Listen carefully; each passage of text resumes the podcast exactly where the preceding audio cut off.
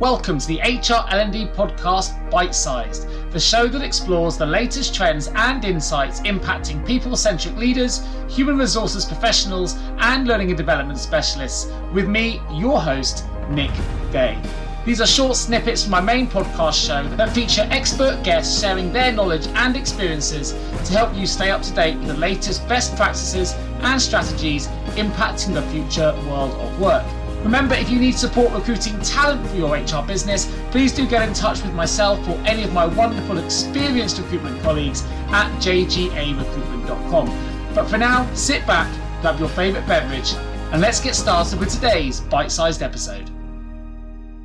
What can we do then if we are one of those leaders? And I imagine there are HR people listening to this suddenly where the pennies just dropped and gone, oh my God, I, I'm always telling people to do things that I never do myself. I've never really, I've never really considered that before how can they go about building nurturing practices into the fabric of everything they do within their working organizations to increase this impact that we're talking about, allow them to be powerful role models, be the change they want to see, and yet potentially they're the ones that aren't always living the values that they want to live, but for one reason or another aren't. Yeah, it's a, it's a great, great point, Nick. And I think um, you know it comes back to this, fundamental insight I've learned from my engagement with so many leaders across sectors that people listen or people see so much what we more what we do rather listen to what we say. So I think what we do is so much more important than what we say as leaders. And um, what I would say, going back to the idea of intrinsic leadership, let's connect from within. So let's take that example of a leader who is working incredibly hard, but is telling his or her team that they should be, you know, reducing their hours and and thinking of work-life balance. There's a real question about what kind of organization does a leader want to, want their company to be if it is one, if it's if it's in a very fast-paced environment, maybe it's in a, very entrepreneurial one, um, it does need to go quickly and it does need to adapt. And sometimes it may need you know checking things at night or whatever needs to be happened. What I've found leaders do is they sort of they become the fall guy and fall girl. And they say, look, let me take all the burden on.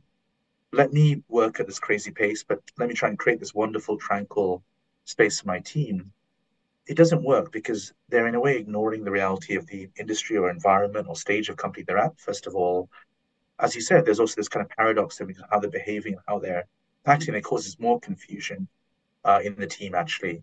So I, am more in favor of an honest conversation, a bit of a new deal where we have an honest conversation with the team. So look, we're in this environment. It's going really quickly, guys.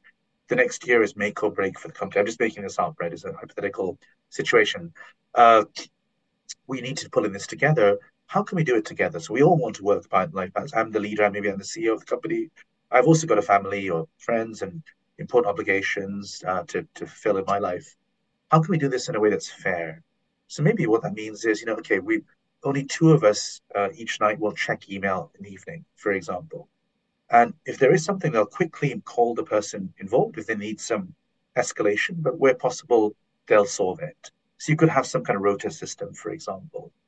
It could also be that perhaps the CEO is taking on too much themselves and just needs to distribute leadership and decision making more across the company so her or his shoulders feel a bit lighter. So leaders now have such heavy shoulders, I'm, I'm finding. And what I've seen a lot of um, times happening now is that if the CEO or leader is empathetic, they take on so much of the emotional burden now of their teams. You know, people are bringing so much to work that was never talked about before in terms of their personal lives, their relationships, at the same time, many people are also trying to put a boundary up in terms of what they believe work-life balance is. And it's being dumped on, on the leader, right? Often or leaders in, in the organization. And of course, the leaders are the best paid. They've got the the car parking space, the title. So, you know, I'm not trying to overdo the sympathy, but I do think it's important to make this a fair way of distributing responsibility, just having honest conversations about the context they're in and why certain things might be needed for the, the very survival and flourishing of the company at hand as well.